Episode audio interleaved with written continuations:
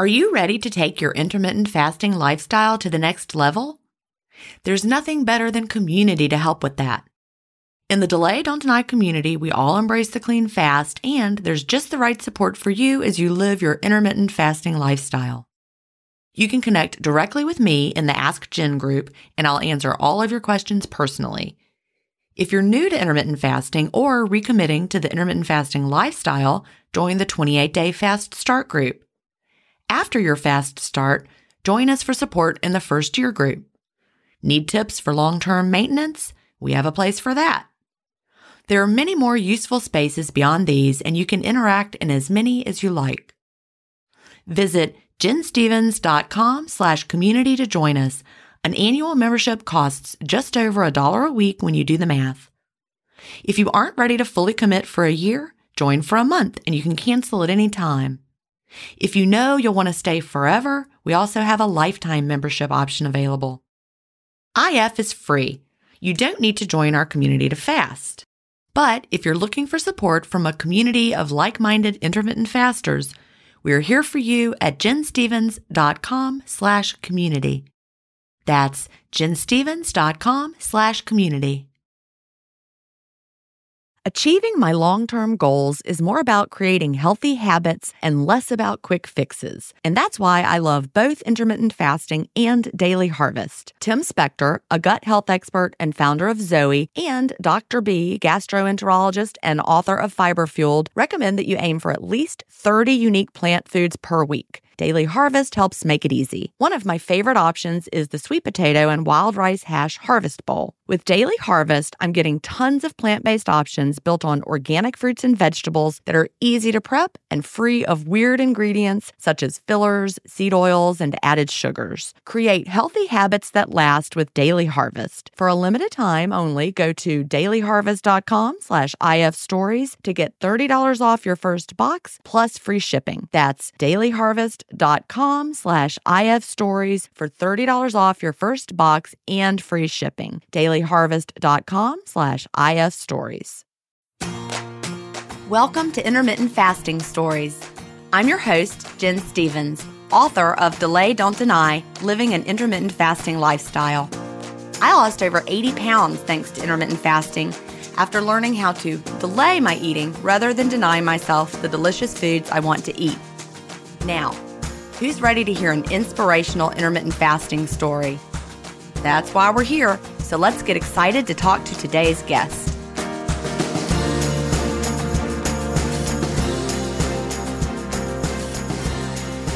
Hi, everybody, and welcome to episode 64 of Intermittent Fasting Stories. Today I'm here with Jen Havard. Jen is originally born and raised on the Gulf Coast of Mobile, Alabama, but now lives in Indiana, where she is a wife, a mother of four. She has adult kids, with one still living at home, and works as a counselor in the women's health field. Welcome, Jen. Thank you for having me, Gin. Oh, it's Jen and Jen. yes, yes. Not to confuse our guests, but I'm Gin for Virginia. Sometimes people are curious as to what my Gin is for, and I'm assuming your Jen is for Jennifer. That's correct. Yes. All right. Well, so nice to have a, a gin, a gin and gin convo. you know, I like to start off by asking what brought you to intermittent fasting and when was that? Well, if I could give a little bit of backstory because it kind of explains where I've arrived. Please do. Yeah. Okay, sure. So I have struggled with weight my entire life. I was a chunky baby, a chubby little girl, became an overweight teenager. So, really, right from the start, I've dealt with a weight issue all my adult life. I've kind of bounced around between obesity and morbid obesity. I've done every diet I've ever heard of, kind of like you, Gin. I've gone through the ranks of like Weight Watchers. Oh, yeah. Weight Watchers, Atkins, Whole30, Paleo, low carb. I did these physician supervised diet centers where I got injections. I did the the Cambridge diet. Oh, yeah. Jenny Craig. Did you do HCG? I did not ever do HCG. I don't know where I was. I'm a little bit older than you are. I don't know at what point that came along, but I never heard okay. of it. If I'd heard of it, I would have done it. That's the point. It was injections. yeah, yeah, yeah, yeah, I've done crazy liquid diets and extended juice fast. You get the idea. I've literally like starved myself through. I do. Yeah, I've starved myself through um, some of these plans, and most of the time, I would say I felt pretty miserable and felt deprived throughout all those different times. And some of those diets I've had a lot of success with, um, varying degrees of success, and some more than others. With my biggest success kind of coming about 10 to 12 years ago, I had to have a total hysterectomy at the age of 42 and it's one of those moments you just kind of hit this wall of discouragement about where like where my health was overall at the age of 42 it wasn't where i wanted it to be and in my pursuit of better health when i started to kind of try to resolve from a health issue i read a book called the china study have you read that one jen you know, I have not read the Okay. book, Okay. but I'm very familiar with it. It's basically, tell me if I'm right, it is a low fat plant based. yes that's pretty much it yes Is that right? Yes. and a very kind of whole foods approach and plant based. You're right. So Right. I had grown up in a like a meat and potatoes kind of family, and uh, not having meat was like a huge transition for me. And at the same time that I did kind of go on to that plan, I committed to exercising regularly, like as in like four hours a day at a local gym. I just kind of became a crazy exercise person, Wow. which I had never done my entire life. I despised exercise, so it's not something I'd ever done. But what happened was the combination of those two changes in my life over the course of about two years. I lost a lot of weight, over 100 pounds. I looked great. I felt great physically, but mentally and emotionally, I still was struggling with all my food issues. None of that had been touched or resolved. And food, I felt like in a lot of ways, still controlled me, just like it had all my life. So, I think that's important to note. yes. The fact that you talked about how with all the diets you felt miserable and deprived. Mm-hmm. And even now, you know, you had found success Yes. with the four hours of exercising. That is a lot. Yes. Yes. and the plant based eating. Yes. But you still were struggling, even though you probably, everybody probably was congratulating you. Yes. And wow, you look fabulous. You've lost 100 pounds, but you still didn't feel like it was right. Right, right, and it was a, it was just a daily, continual struggle. So what happened was, is in life, you know, life shifted as it always does, and I kind of lost a little steam to be quite as zealous about it. And as soon as that happens, you know, what happens to anybody that does this yo-yo dieting is that Oh, yeah. you kind of can go right back to where you were. So I also started working full time and all that. So basically, over like the last eight years or so, most of that weight came back with a vengeance, which has been Did you ever change the diet along the way? Were you still doing the plant based? Yeah. Or did you just kind of give up that as well? No, I stay. Yeah. I've never really strayed from that whole foods plant based approach. I just laxed up on Okay. how much I was eating and things like that. So, you know, having that much weight Right. off and having that much weight come back. I'm sure this is what people who have experienced like bariatric surgery that lose all this weight dramatically and then over time they gain it back. It is so hard to regain that weight and deal with that emotionally. And there's like so much shame that's part Oh, of yeah. there's so much shame that's part of that, you know. So that's kind of where I was. I was really still doing the mostly plant based. So even now, I've not strayed from the plant based. I've kind of allowed myself to add in some eggs and seafood that I wasn't doing there for a while. But really, even though eating good foods, primarily good foods, eating too much of them and eating too often just led to the regain. That's a very important point that you made about the shame. Mhm. Because anybody who's ever had success losing the weight and then can't maintain it, that happened with me. Yes. You know, we talked about HCG, you'd never tried that one, but that was very successful for me. Mhm. I had been overweight and I did the HCG and I got down almost to goal, not quite, Mhm. but almost. I was happy. I was maybe a size eight and I felt pretty good. But then the weight just piled back on. And you're right. I was like, well, people are just looking at me saying, there she goes again. And it was really after that that I became really, truly in the obese category. But the shame is right. Yeah, it's a real thing. And it's it's so hard to deal with that emotionally and kind of not know where to go with that really. It's not something you really ever talk about. And when I would see somebody who hadn't seen me, I was like, gosh, what are they thinking? Mm-hmm. Yes. Did you have those same thoughts? Oh yeah. Or I would just assume I knew it that they were thinking and think, yeah, she they're thinking, yeah, she's gone and done it again. She's lost weight and she's gained it back just like she always does. So yeah, so that's real that, that part was really hard. I have a slim husband, and when I would go anywhere with him, I always imagined people thinking, "Why is he with Yeah. her?" I mean, isn't that oh awful? gosh, that's hard. You know, slim, slim, handsome hubby and a big old chubby wife. Oh gosh. and- Yeah. the things we tell ourselves in I our know. head. I mean, maybe no one was even thinking that. All that self-talk we do, right? It's so destructive. It's true. Yeah. it's true. Yeah. So you regained most of the weight. And what happened next? Well, then in January of this year, so January 2019, you know, new year, New Year's resolutions, you're always looking around for something to do that's different. Maybe this time it'll be different, you know. So there was a local restaurant that sponsored a three week challenge. It was like a 21 day challenge. And so I thought, why not? It's the beginning of the new year. I need to do something. So I signed up and that challenge involved, I kind of signed up not really realizing what I was signing up for. I just sort of said, yeah, I need to lose weight. So I'm signing up for this challenge, whatever it is, you know. I'm good. I'm in. Yeah, I'm whatever in. it is. I'm yeah. in. I can do anything for three weeks. That's the other thing. It was a very finite period of time. So I thought I could do anything for three weeks. I can just not eat for three weeks if I have to, you know. So I wasn't phased by that. I just sort of plunged in, signed up, and joined it. And that challenge kind of laid out five days a week where you ate three meals with uh, no snacking in between meals and nothing after dinner. So, and then the other two days each week were fasting days. So 24 hours was one day and the other was like a 36, Oh. 36 hour fast. So that's kind of where I began was with this challenge that incorporated two days of fasting a week. So I committed to it and I don't do anything halfway. So I decided I'd plunge into it. But in the meantime, I thought, what is this fasting that, like, why? This doesn't make any sense to me. Like, why would they tell us to fast? This is not like eating small meals throughout the day. This is not eat something in the morning to get your metabolism going. This is not any of that stuff. They're telling us just to like to not eat. It didn't make any sense. So I started to kind of research it. So that's where it really kind of began for me. So I'm a week or two into this journey, mid January, and uh, somebody turned me on to the book, The Obesity Code, which I know you're well familiar with. oh, and yeah. I started to read that. And then through a Facebook page, a Facebook group that I've run for a long time, back since when I converted over to the Whole Foods plant based group, I had started a Facebook page. I had some followers, and somebody that was a friend of mine on that page, and she's a friend of mine in real life too, not just a virtual friend.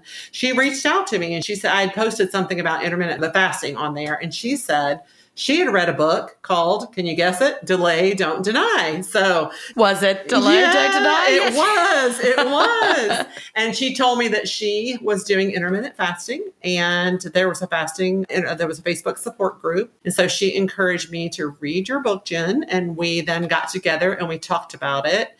And I joined the Delay, Don't Deny group at that point. That was like in early February of this year. So two things happened.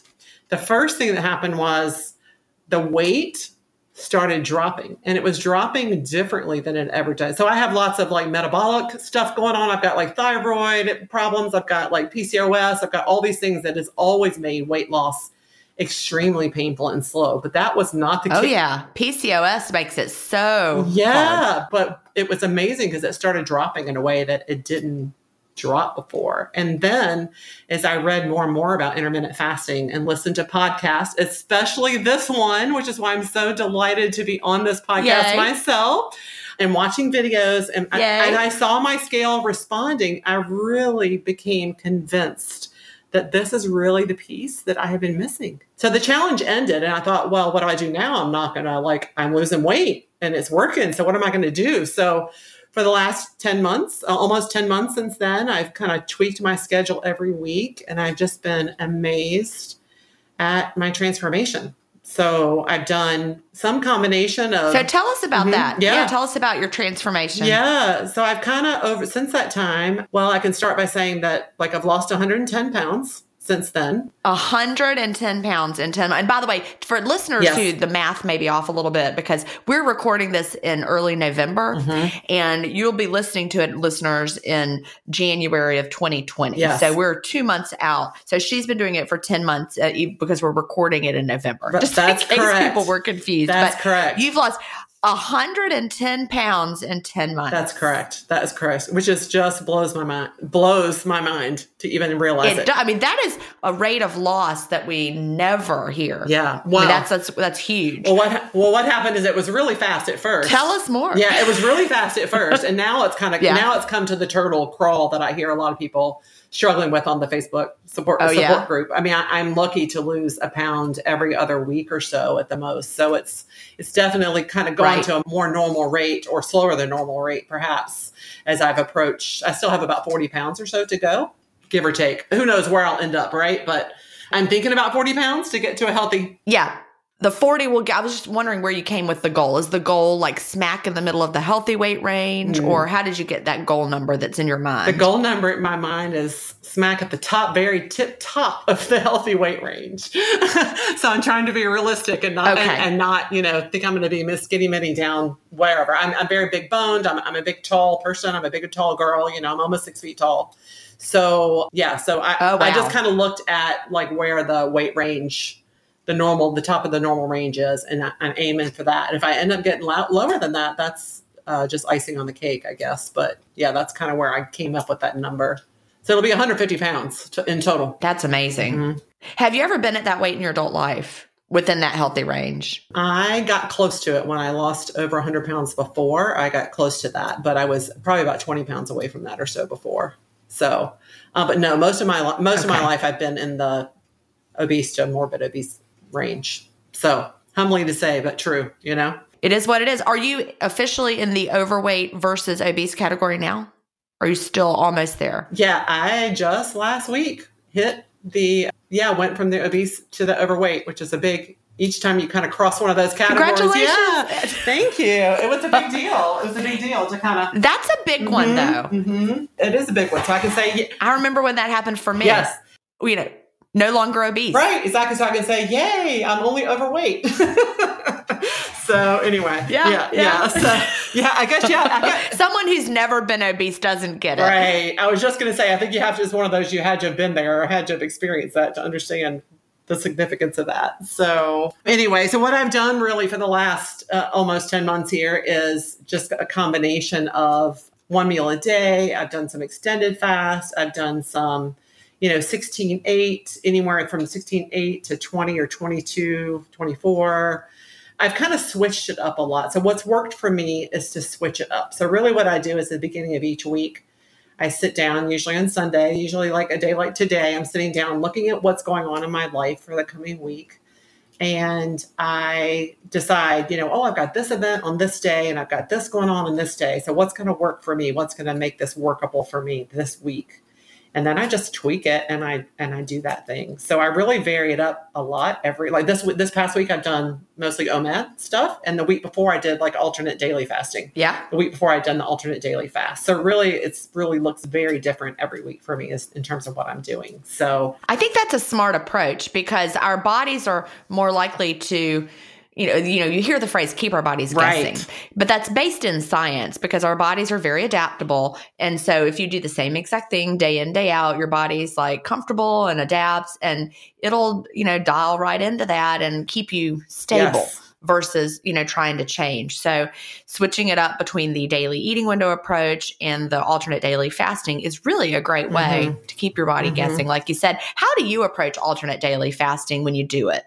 A lot of people have questions about alternate daily fasting because you know you could have the 500 calorie meal at some point or you could have the complete fast for 36 to 42 hours what does yours look like mine looks like a complete fast so i don't do the 500 calorie meal and i go probably 36 to 40ish sometimes 42 hours in that fast so um, if I did Monday, Wednesday, Friday, um, that means I wouldn't be eating at all on those days. But then on Tuesday and Thursday, I'd be having two full meals in an eight hour window kind of thing.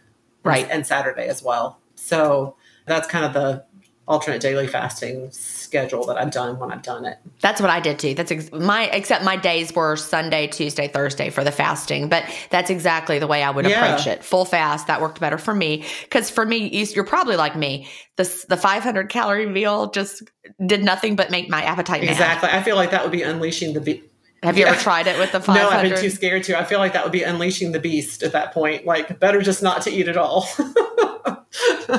so, yeah. Yeah, that's exactly the way it was yeah. for me. It did unleash yes, the beast. exactly. I like a big meal, a 500 calorie meal, and, and then I'm crabby and I'm, you know. Right. it's one when you want to punch your husband because he's eating something and you're like, but I never felt that way when I did the full fast. So I've always thought of it kind of like if you're really, really tired and you get to take a 15 minute nap, that does not work for me. That just makes it worse for me. so it's kind of like that too with the eating. Like it's better not to eat at all. Just just do a total fast. Don't even try to eat that little that little Yep. thing in the middle because it's not going to work. But I will say there are so many people. I want to put Yes. this out there. There are people who do find that the 500 calorie meal is what makes it sustainable for them. So guys that are Yes. doing that, those of you don't feel like what you're doing is less good. No, you no, not than, at all. than the people who fast through. It's really about what what makes it sustainable for you. Exactly, exactly. I totally agree with that. What's happened to me is what's happened is as this weight has come off for me this time, it's really felt so different than any other time I've lost weight before. I still really enjoy food. I mean, truth of the matter is I love food, but now I feel like the food is not controlling me. It's never been this way before. It's different than any other thing I've done. So I really feel like I've discovered this like unbelievable freedom from food and the food issues that I've carried for oh so long a time now, you know? That's the wording Kim Smith uses to describe it. Her she's written a book called Unbelievable Freedom and that really is how it feels, you know. I wrote it down when you said earlier that you felt miserable and deprived on every diet Yes. that you had ever done. I was hoping you'd circle back to it and, and you have. This does feel different. It does. You're not white knuckling it. No, I'm not. You're not ready to stop it. No. You're not like counting it down. No, no. And speaking of Kim Smith, it's funny you said that because I was going to share with you that I had a little one of these little stamps. You know, you get all these stamped jewelry things that you can get these days where people, you know, crafty people do these little metal letter stamps in things that you can make into jewelry. So I had a little necklace made with Kim Smith in mind because I know she's one of your first podcast guests as well, Gin. But it's it's stamped in there, unbelievable freedom, and I wear that every day. And every time I t- Oh. every time I touch that, I just think about that again. This freedom that I found inspired by you know Kim Smith with that phrase. So the two of you have been pretty instrumental in, Yeah, in it's an encouraging important me. phrase. Yeah, it's a very important one. So Well, thank you. Yeah, she was podcast guest number that's one what I thought. on episode that's one. what I thought she was. Yeah. So and then it also people are like, "What's that?" Does she know that you have that piece of jewelry? I believe I've told her that. I'm in her a couple of her Facebook thing group things that she does, and I, I believe that I have mentioned that to her. So, yeah, so yeah, it's really very special to me. And also, the other thing is that people are asking, "What is that you have written on there?" Because it's people can't quite make it out because it's because it's a, it's kind of a long phrase, so the letters stamped on it are a little bit small. And so I tell them, "Oh, that says unbelievable freedom." They're like, "Well, why do you? Why are you wearing that?" So it's like, okay, there, there's it's an open door to a conversation with people because I'm wearing this necklace. So that's good.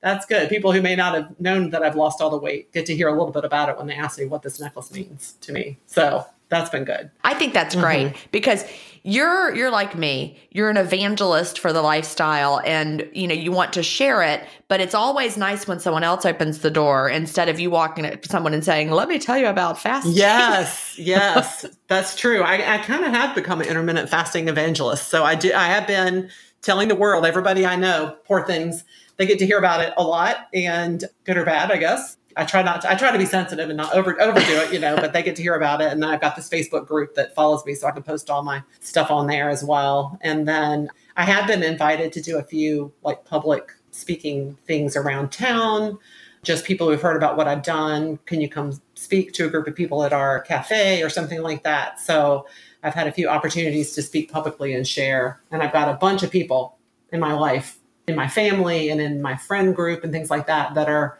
kind of follow, follow, following along as well with their own fasting and their own fasting journeys going on now. So that's pretty exciting. Can you estimate how many people that you've influenced to start intermittent fasting? Oh, good question. I would say there's probably at least 15 or so that are doing it pretty regularly. And I don't really know how many people that follow my Facebook group are doing it or anything themselves. Yeah, that's a good question. I've got fi- five or six lady. It'll it'll keep adding up. I guess. It's probably more than you Maybe. know. Maybe it is. Because the beauty of it is, you know, you don't know how many people are watching you and not saying anything. Like I can remember I have a cousin who has fought the same battle with her weight that I have fought. And I just remember one day she commented on something in, in one of my Facebook support groups and just very quietly slipped in that she had lost 100 pounds. Oh my goodness. Wow. And I'm like, what? I didn't know you were. Wow. and so I think there are probably people like that in your life as well that are just quietly doing it. Yeah, probably so. I do have one particular person that I even thought about maybe I should have her come on the podcast with me at some point, but then it was too late because I'd already signed up just by myself. But my sister, my sister has a few months after I started fasting, she was very inspired because she she knew my journey and how how hard it's been for me to lose weight and everything. So when she saw me losing, and she also wanted to lose weight, she started doing intermittent fasting. It's become a a member of the support group on Delay Don't Deny and all that stuff as well. So and she's had a lot of success as well. So I'm very excited for her. And so she's she's never going back again either, I, right? I hope not. in it I hope so. She's going to listen to this. I'm, I'm sure she's going to listen to this when it airs. So yeah, I hope she doesn't go back. And one little fun little I'm yeah, sure she so will. one one fun Yeah. thing that's happened for the two of us, at least it's been especially fun for me, is that I am now the size at which she started. So she wasn't nearly as overweight as I was. So what's happened is she's got all these clothes that were all too big for her, and I needed a whole new wardrobe. And so she just started sending me all of her bigger clothes that are working for me currently. So that's been a fun little connection with her too. Is I'm walking around now in all her clothes. And I take pictures of myself and send them, oh, look, I've got on your pink jacket today, things like that. So it's given us a fun connection and it's a fun way to do some of the fasting together. And she's a shopper, so she doesn't mind going out and buying all. That really is fun. Yeah, fun. and she's a shopper, so it's it's fun for her just to go out and buy all new clothes for herself. So that's that's been a win win for both of us, I think. Well, then I also bet that there's some pretty awesome clothes in the store. There are some awesome clothes. Yeah, if she loves, yeah. I'm a better dresser now than I ever have been, thanks to my sister. So that's been fun. That is the best. And so I, you can look forward to as she continues to lose weight, you'll continue to inherit her hand-me-downs or hand they'll they'll just continue to be yours I along hope the so. way. She's approaching her goal, so she's got she says 15 or 20 pounds maybe left or so to get to her goal. So I, I don't think there'll be too many more, but we'll see. We'll see. We all face stress in our daily lives. What if the answer to a better stress response is in one key nutrient? I'm talking about magnesium and specifically Magnesium Breakthrough by Bioptimizers. This one of a kind product is designed to reverse low levels of magnesium, which could have a positive effect on our stress response. But don't take my word for it. Here's a quote from a 2020 issue of the scientific journal Nutrients. Results suggest that stress could increase magnesium loss, causing a deficiency. And in turn, magnesium deficiency could enhance the body's susceptibility to stress, resulting in a magnesium and stress vicious circle. I only recommend Magnesium Breakthrough by Bioptimizers. It's the only organic full spectrum magnesium supplement that includes seven unique forms of magnesium for stress resilience and better sleep. Simply go to bioptimizers.com slash ifstories, promo code ifstories10 to get your magnesium breakthrough and find out this month's gift with purchase. That's bioptimizers.com slash ifstories, promo code ifstories10. If you've been listening to my podcast for a while, you know what a fan I am of Dr. Tim Spector and the work he's doing with Zoe. I was first introduced to his work in 2015, and I've been following his research ever since. What I love most about the Zoe Science and Nutrition podcast is that they have weekly interviews with world leading experts who explain how their latest research can benefit your health. Recently, I was thrilled to finally meet him face to face as we recorded an episode for the Zoe Science and Nutrition podcast, and this episode aired on April 11th. We had a chance to talk about the world's biggest intermittent fasting study, and I had the opportunity to explain the clean fast to Jonathan, which may explain why he didn't enjoy his prior experiences with fasting. Search for Zoe Science and Nutrition on your podcast player or on YouTube to hear the latest episode, and don't forget to look for the April 11th episode to hear me, Tim, and Jonathan talk about the world's biggest intermittent fasting study. I think that she probably will be a smaller size than I ever will, but we'll see. We'll see what happens. So, your sister, how about anybody else in your family really close to you doing it? My mom is doing some intermittent fasting, and uh, she is, you know, an older woman, so it's it's you know it's challenging um, when you've lived a certain way all your life to make a change to that. But she's being a trooper, and she's given it, you know, a really good try, and she's having a lot of success as well. So, and then I've got some very close friends and some people at my church and things like that that are fasting. Um, some people that I work with are fasting. So, yeah, it's fun to see it kind of spread with people. It really is. You know, they see your success and then they want to jump right on, even though at first they might think you're nuts. Right. Did anybody think you were nuts at first? Uh, well, my husband. Now I haven't mentioned my husband yet. So when when I started this whole thing, Uh-oh. when I my husband's name is Mark, uh, Mark, and so when when I started fasting, Mark just you know he's watched me go through so many diets. I'm sure part of him was kind of like, okay, here she goes again, you know, that kind of thing. And let's see what she can do. And he's always, Here we go. here Yeah. we go. And he's always been so supportive. And he's never been critical of the regain and all that. He's been, he's been a wonderful, loving husband through all these uh, diet journeys that I've been on and stuff. So I'm sure when I started, he thought, oh gosh, what is she getting into now? You know, like it seemed really radical. Like, how can you go without, especially if I did one of the longer fasts where I was going, you know, for a long period of time without eating and things like that. And so he just kind of watched a little bit. And then, unbeknownst to me, so my husband is a speech pathologist and he works in long-term care with elderly and he's done that all of his life. So he's working with people with dementia and Alzheimer's and things like that. And he desperately wants to avoid going there himself personally because he sees how hard those disabilities are. Right. And so he started reading a book, which I knew he was reading, but it's The End of Alzheimer's by Bredesen, Dr. Bredesen. I don't know if you're familiar with that book, but he was reading this book, and in that, I'm not. okay, Dr. Who's the author uh, again? it's Bredesen. I think it's uh, I think it's David Bredesen. I should have looked it up so I could quote it accurately.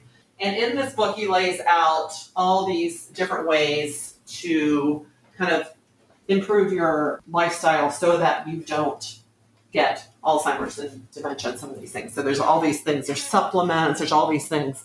But one of the biggest things he lays out in this book to help prevent cognitive decline, which is what my husband was all about, is guess what? Intermittent fasting.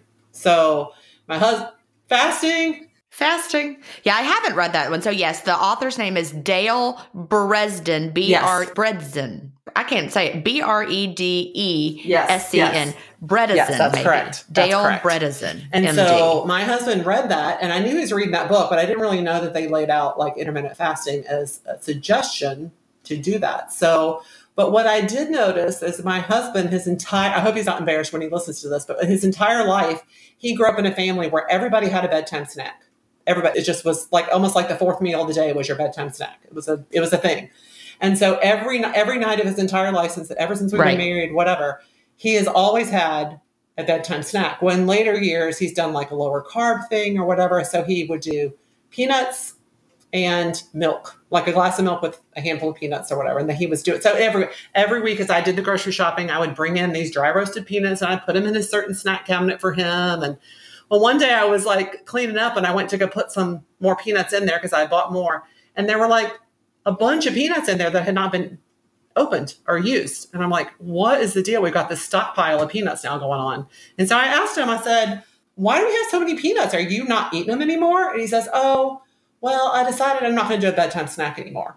So I almost fell out on the floor, like, what? You're not going to do a bedtime snack? Like, what? He, he just said, he just said, well, he decided he's old and like he doesn't need it. Like nutritionally, he doesn't need it. So he's just not going to eat it anymore. I thought, oh, okay, well, that's interesting.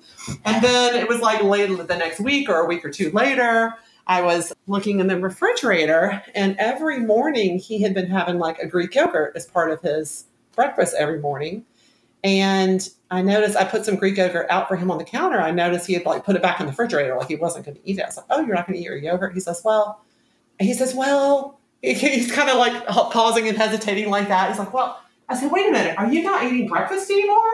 And he says, Well, I said, Wait a minute, are you intermittent fasting? You know, so I was just delighted. So he's like, he was kind of sheepishly admitting it to me because I think he thought I was like a nut when I started.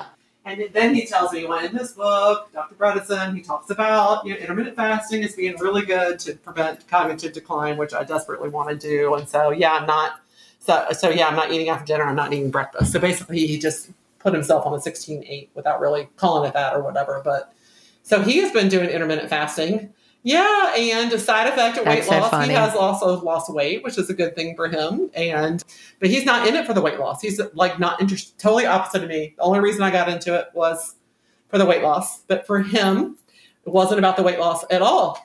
Me too. That's why I started. I'm just going to be honest. But, but now it's about more than the weight loss. But at the beginning, Yeah. at the time, that was it. I was 100% Me too. in for the weight loss. Me That's too. all Me I too. about. But he got into it for completely different reasons. So, did he need to lose weight or was he always at a healthy weight? No, he needed to lose weight. He was overweight.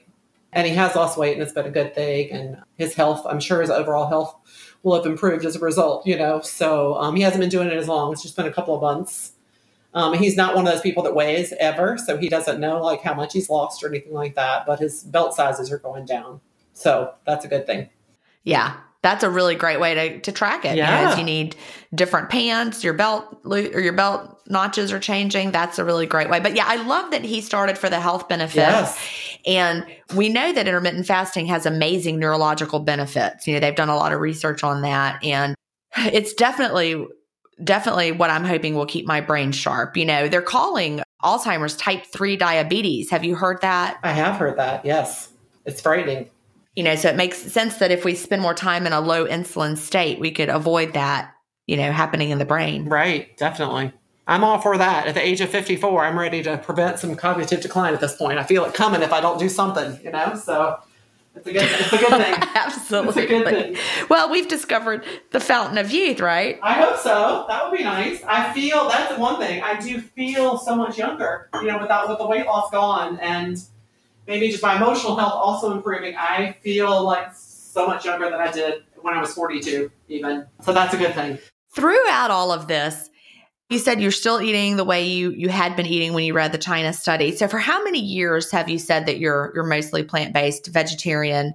Although you have added back you said what? Dairy eggs, dairy and Eggs and, eggs, fish? eggs and some Tell us about that. eggs and some seafood. So I've done. I do probably once or twice. A, okay, but once or but twice. not dairy. not dairy. Although I'm not as like fanatical about it as I used to be. Like if I go to a restaurant and they put some feta cheese on, Okay. if they put some feta cheese on there, then I it used to be that I just wouldn't eat the salad if that happened. But now it's like, oh well, I'm not going to eat the whole salad just because it's got a little bit of crumbled feta cheese on it or something. So I will eat it, but I don't like eat dairy outright. I don't eat pieces of cheese or drink glasses of milk or anything like that. So Okay. yeah. Yeah, I mostly do the whole foods plant based and with the addition of the seafood and some occasional eggs. Eggs probably maybe once every week or two. I'll do like a couple of hard boiled eggs, that kind of thing. Yeah. So does your husband also eat the same way that you do? Oh shoot, no. He's a big meat eater. shoot, no. He Is he? Yeah. Oh, he's a I just wonder because, you know, because my husband's pretty stuck with eating the way I fix the dinner. Yeah. So yes, yes. Yeah, my husband's definitely like a carnivore kind of person. So I have learned over the years when we eat so differently to I he eats everything that I eat, then he just adds the meat to whatever it is. So I just will cook the meat kind of on the side Right. on the side, even if it's soup or something, I'll do meat kind of on the side that you just throw in at last minute as you're serving your bowl if you're a meat eating person. So that's kind of how we've learned to adapt to that over the years since I'm the one who does all the cooking. So well, that's yeah, that's a great strategy. Yeah. I do still eat meat, but I'm less interested in it than my husband. And both my husband and my 20 year old son are at home still. I mean, of course, I hope my husband is always at home, but the 20 year old Right, is the right. one who's still at home. But that, you know, I tend to choose every now and then I'll have a vegetarian Mhm. meal. We had one the other night. It was like this big bowl of kale and sweet potatoes and sounds good. it, there were cranberries. It was it was so much goodness. And both my husband and, and my son were like, "Where's the meat? This is not Yes. working." My son's like, "I'm gagging this down." I'm like, "What?" What? He's like, "You're just pretending to like it." I'm like, "I'm not." That's funny. so I'm like, "All right, if I don't want to eat the meat, I still at least have something for them." Yeah. So that yeah. So once or twice a week, I probably fix a meal that's just meatless, period, and there's no meat to throw in on the side. And my husband's running joke of that is he said, "You know what would make this really good?" I was like, "What? Bacon?" He's like, "Exactly." So he and I tease each other a lot about it. So yeah, yeah, that's Yeah. great. Beside the weight loss, Mhm. have you had any other positive health benefits that you've seen? Well, I had some lab work done. Um, my thyroid function looked like it improved a little bit, but not enough that he wanted to make a medication change yet. So he says the next time I come back, if that's still kind of heading that course, they're going to start reducing the dose of uh, thyroid medicine.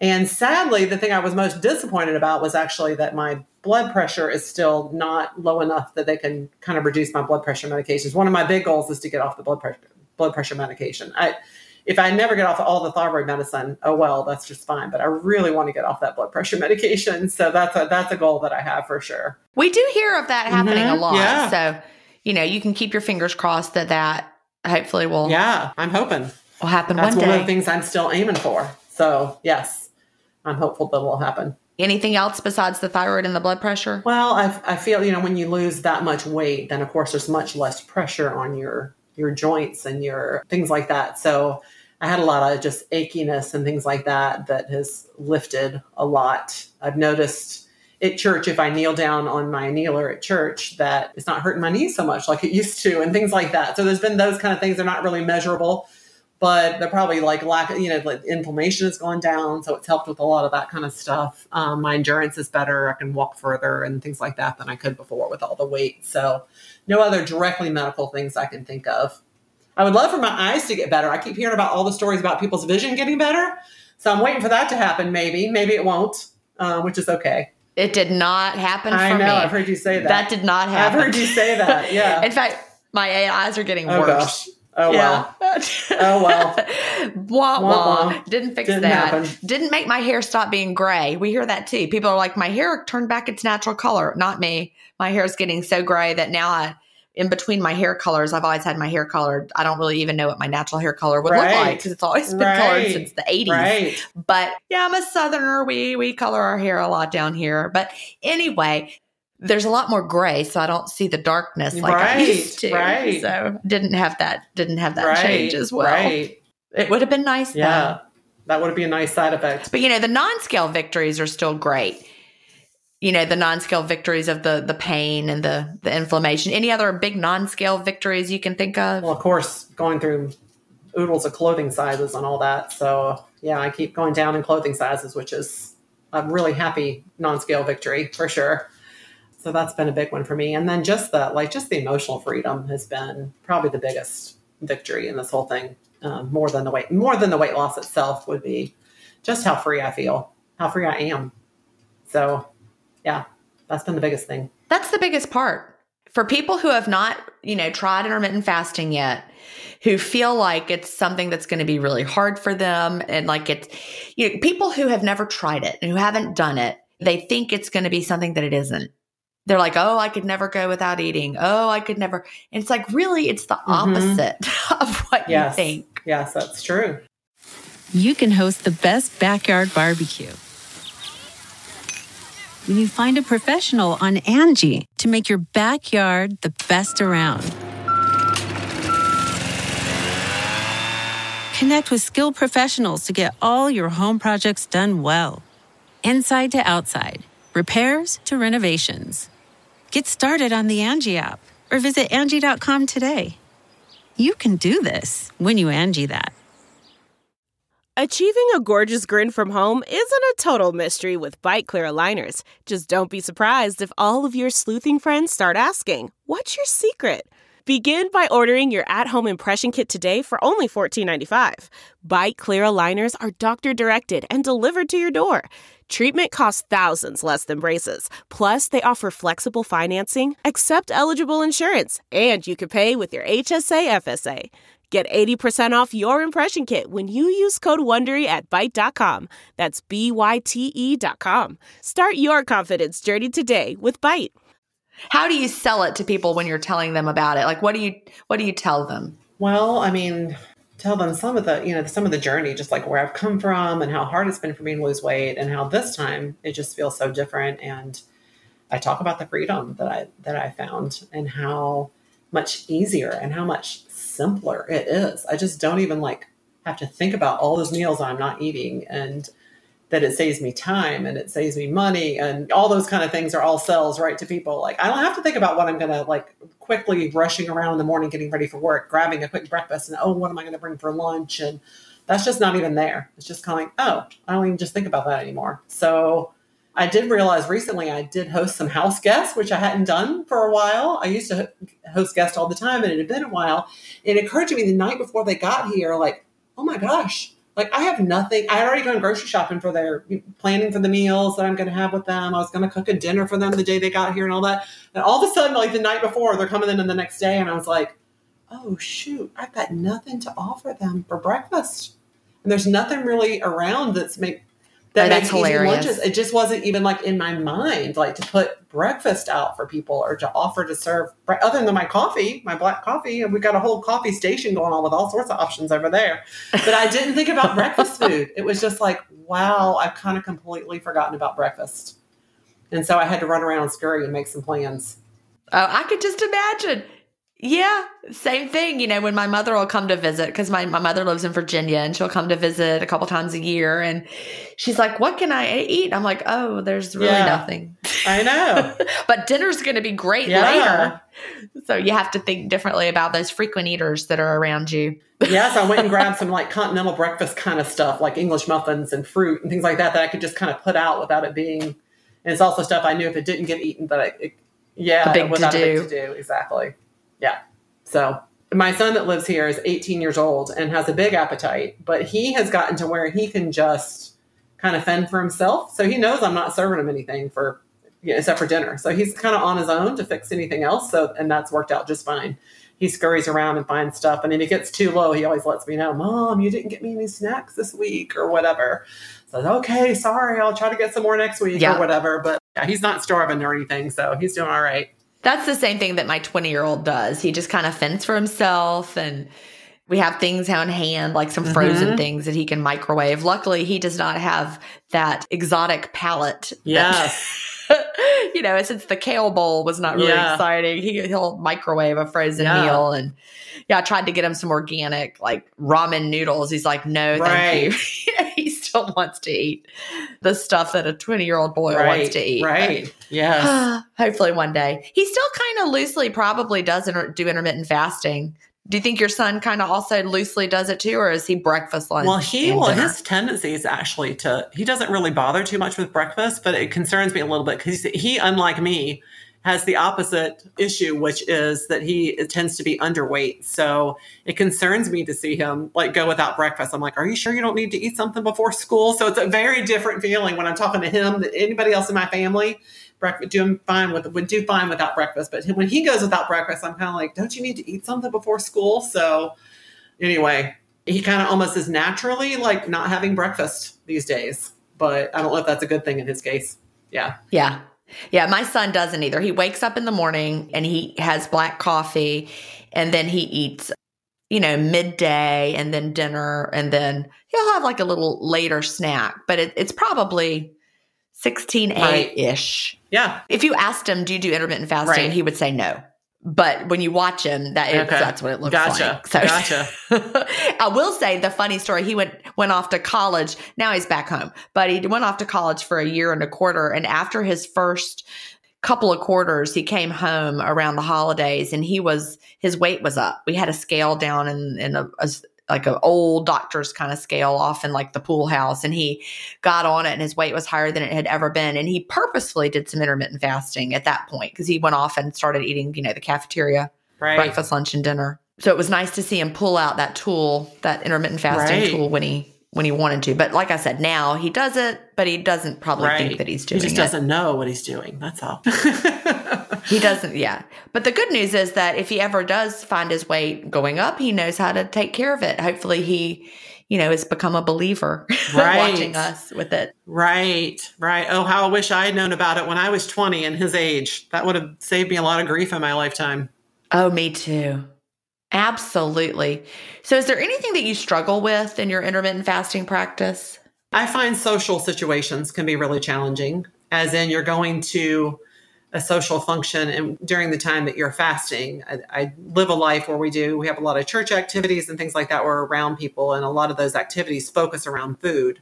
So I've never wanted to let the fasting get in the way of my relationships with people that are important to me. So um, I just kind of made a decision that when I'm fasting and I go to one of these things, that I'm just going to have to kind of get used to or be okay with being the one who's not eating. So I'll make sure I grab myself a glass of water so I can sip on my water or my bubbly water, bring it with me, whatever it is.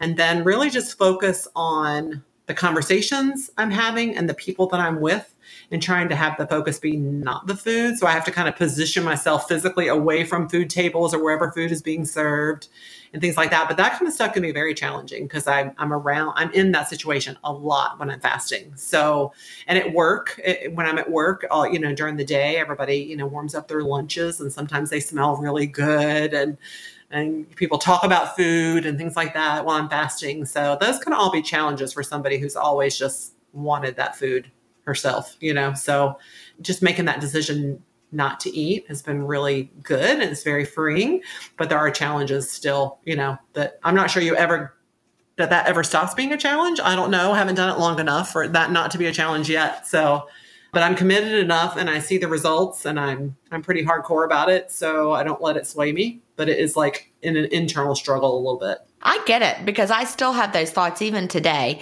you know, knowing that this is what I'll do forever and knowing how much better I feel. There are moments when, you know, my husband will be home for lunch and he'll be heating up something left over from last night. Mm-hmm. And I'm like, oh, I could eat that. That would be good. Right. And, but I'm like, I don't want to because then I won't feel well later and I'll be sorry that I did. But still, that fleeting thought of that would be delicious. Right. That can be a struggle. So those thoughts do not ever completely go away, but you learn how to manage them. And it's not, you know, and it's when whenever you you do quote give in and decide today I'm just going to have it, and then later you're like, why did I do that? Those are the days that remind you not to do. Right? It. Yeah. They're not as good as you thought they yeah. Is what I'm saying. Yeah, and times I have indulged. At times I didn't want to, you know, didn't plan to indulge, but I did. I always feel like that. Like that. I mean, it tasted good, but so what? It was it was so temporary, and some, you know, it didn't do anything for me. So I try to remember that the next time I'm tempted. It's never as good as it feels like it's going to be. And the worst part is if it doesn't taste good. Like I can remember the first when my son Cal and his now wife Kate came home for Thanksgiving the first time that they were still, I guess it was maybe their sophomore year of college. They both just recently graduated this past year, but so it was several years ago. I was still, you know, I was at my goal weight, but I was still trying to figure out maintenance kind of thing. And I can remember I got all the stuff for them, like creamer for coffee. And I'm like, it's Thanksgiving. I'm going to have, and it was just the week of, I don't think it was Thanksgiving Day, but I'm going to have creamer in my coffee. It was this organic vanilla creamer that I bought that I used to love. And I'm like, I'm going to drink this. It's going to be amazing and I drank it and I'm like, that tastes oh, disgusting. Oh, wow. Wow. so I poured it out and drank black coffee. But then I had already opened my window and I had to eat food because of that darn creamer. But it was like so anticlimactic and not even delicious like I thought it was going to be. Oh, okay. I haven't had a, anything that I've tried that I don't normally eat like that. I haven't had any that sensation where it doesn't taste good to me. But I have had like the emotional part of it has been empty. Like it didn't do for me what it used to do for me, I guess is what I'm saying. But I haven't had the whole like my taste have changed so much that right. I don't like it anymore. Like I'm pretty sure if I sat down with a bowl of ice cream, that it would still taste pretty good to me. but oh no, now ice cream has never lost its deliciousness. I'm going to tell yeah, you. Yeah, that's one of those universal things. Yeah, ice cream just is good. But anyway, I had some great ice cream last week. I was in Portland, uh-huh. Oregon, and I had there's a place called Salt and Straw. Yes. I'd never been to yes. Oregon or to Portland, and this it was like this Thanksgiving flavor ice okay. cream, and it was oh I can't even remember a sage and cornbread cookie. Oh my! So it was like a cornbread dressing kind of a thing, but it had sage in it and peaches. It was the best ice cream I've ever had. It might sound weird, but it was amazing. I have uh, been to Salt and Straw. My oldest daughter lives out in Portland, so I've been there to oh. try some of their craziness. So I know exactly where you're talking about. That's awesome. It is amazing. I got there. They have a tasting flight that you can get. You can get like four different yeah. ones, and that's I, that was our dinner. We had lunch that day. We had lunch at the um at the farmers oh, nice. market there in yeah. Portland, which was yes. amazing and then we were having the and we were like ah you know let's just have this for dinner. So we went and had ice cream. That sounds like that sounds like an amazing dinner. Oh wait no that was the day we had brunch. It wasn't the okay. farmers market but we had two meals a day the whole time i was there just because it was um special. Yeah. and there was not one thing i had in portland that wasn't amazing. Yeah. They're pretty much foodies out there in portland. But yeah ice cream yeah, for dinner. that's awesome they really are. Well, I'm glad that you've been there and that you've that you've experienced the magic of salt yeah. and straw. I will definitely go yeah. back there if I'm ever yes. in Portland again. They have some great coffee shops out there too, don't they? Oh yeah, they do. We had some great coffee and whether your window is open or closed, you can find something amazing right. out there. So just in in general, what is the absolute best part of intermittent fasting to you? I would just definitely say that the best part is the freedom just being free from the bondage of food. That's the best part. Yeah, I would agree. And you don't have all those thoughts all day long, the food right. thoughts. Oh, should I eat it? Is it time to eat right. it? Is it okay to eat this? Is it okay to eat that? How many calories does this have? And, and how many grams of fat is that? Like always counting and tracking macros and all that stuff. I'm so done with all that that I'm I'm thrilled to be done with it. Me too. Sometimes people will ask me, they're like, could you just estimate how many calories Yes. you eat in a day? And I'm like, legitimately, no, I cannot because I have no Yeah. idea. Because I just throw stuff in and whatever, you know, it needs a little more cream, I throw it in. And I genuinely have no idea. I'm not just being coy and, you know, not wanting to tell people the truth. I just literally have no idea. And it's really hard to count calories of whole foods. That's very true. You would have to be so careful and, and measure and everything. Yeah, I'm, I'm glad not to be on that track. And Weighing them, you'd need a yeah, scale. a scale. I had a scale. I got rid of it. I still have my body scale, like weight scale. Me too. I had Yeah, one. but I don't. I have my little kitchen scale, and I would, you know, weigh out how many ounces of this, that, and the other. I had Yep. one. Yeah. Well, when I was doing that HCG diet, you had to weigh out how many ounces of chicken you were eating, and so I was weighing. I would weigh out my chicken. That Mm-hmm. Sure. is so sad. Sure. Back on. It's like fifty grams of chicken. It's some crazy tiny amount. Yeah, and counting out how many peanuts you're going to eat when you're eating peanuts because you got to count per calorie and all that stuff. So, all that kind of crazy tracking. It's nice not to do that. Yeah, there's freedom in that. Even Yeah, I will never do it again. mm-hmm. Never, never, never, never, never, never Yeah. again. Yeah, so it's it's good. Never. It's good. Well, we are almost out of time. So, what would you tell someone just starting off with intermittent fasting, or is there anything you wish you knew when you first started? I think what I would want to tell somebody who's just starting is that there really is hope that you're not too fat, too lost to that battle. You're not doomed to be fat forever. There is hope, and even more than hope, there is there's freedom. So I would love every single person who listens to this to just be able to know that and to find the courage to dive into it and believe it because it really does work. And I'm saying that as a person who's come from, you know, morbid obesity and things like that, that have hope and come give it a try. And if you stick with it, you can really experience the freedom that so many of us have found. That's just a beautiful sentiment. And, you know, since this one will come out right after the new Yes. year, I bet there'll be people who are just starting off who will listen and be inspired by your story. Yeah, yeah. So I started like January 13th of 2019. So when this airs, it'll be almost exactly a year. So that's pretty exciting for me. It's true. That's Yeah. fabulous. That that's a very perfect way that that worked Yeah. out. So it'll be your fast anniversary. That's what we call it. So happy one year fast anniversary. Thank you. You know, you will be celebrating it right before this And episode. And somewhere early on in this journey, when I started listening to all your intermittent fasting success stories on this podcast, I was so inspired. And I think it was a couple of months in that I, I sent you a message, Gin, saying my one of my new goals is to be a guest on your podcast. So I'm just delighted to round it out this way at the end of my year. oh my gosh. And did I reply and say, I'll visualize that and I'll be looking forward Yeah, pretty to it? much. You let me know when that time comes. I said I have to have lost it. I That's- told you I'd have to have lost at least 100 pounds. Once I hit the 100 pound mark, I'm gonna I'm gonna call you back, which is what I did. Yep. Well, see, I love that. I remember, I mean, there, I've gotten a few emails like that, but I remember replying to them. And so I am thrilled that yours was Yeah. one of them and that it happened so quickly. That's really, really Yeah, well, amazing. thank so, you. Jen, it has been wonderful to talk to you today. And I look forward to following your progress as you continue to live the lifestyle. Thank you so much, Gin. It's been great to be with you. Do you have an intermittent fasting story to tell? Email me at gin at intermittentfastingstories.com and I'll add you to the lineup. That's G I N at intermittentfastingstories.com.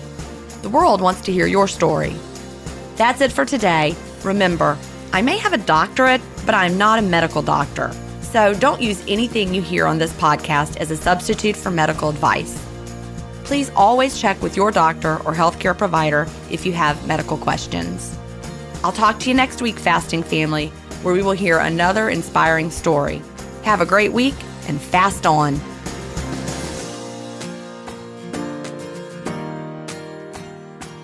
Intermittent Fasting Stories is edited, mixed, and mastered by Resonate Recordings. To learn more, visit them at resonaterecordings.com or email them at hello at resonaterecordings.com. Intermittent Fasting Stories listeners will receive a free offer if you mention that you heard it on the podcast.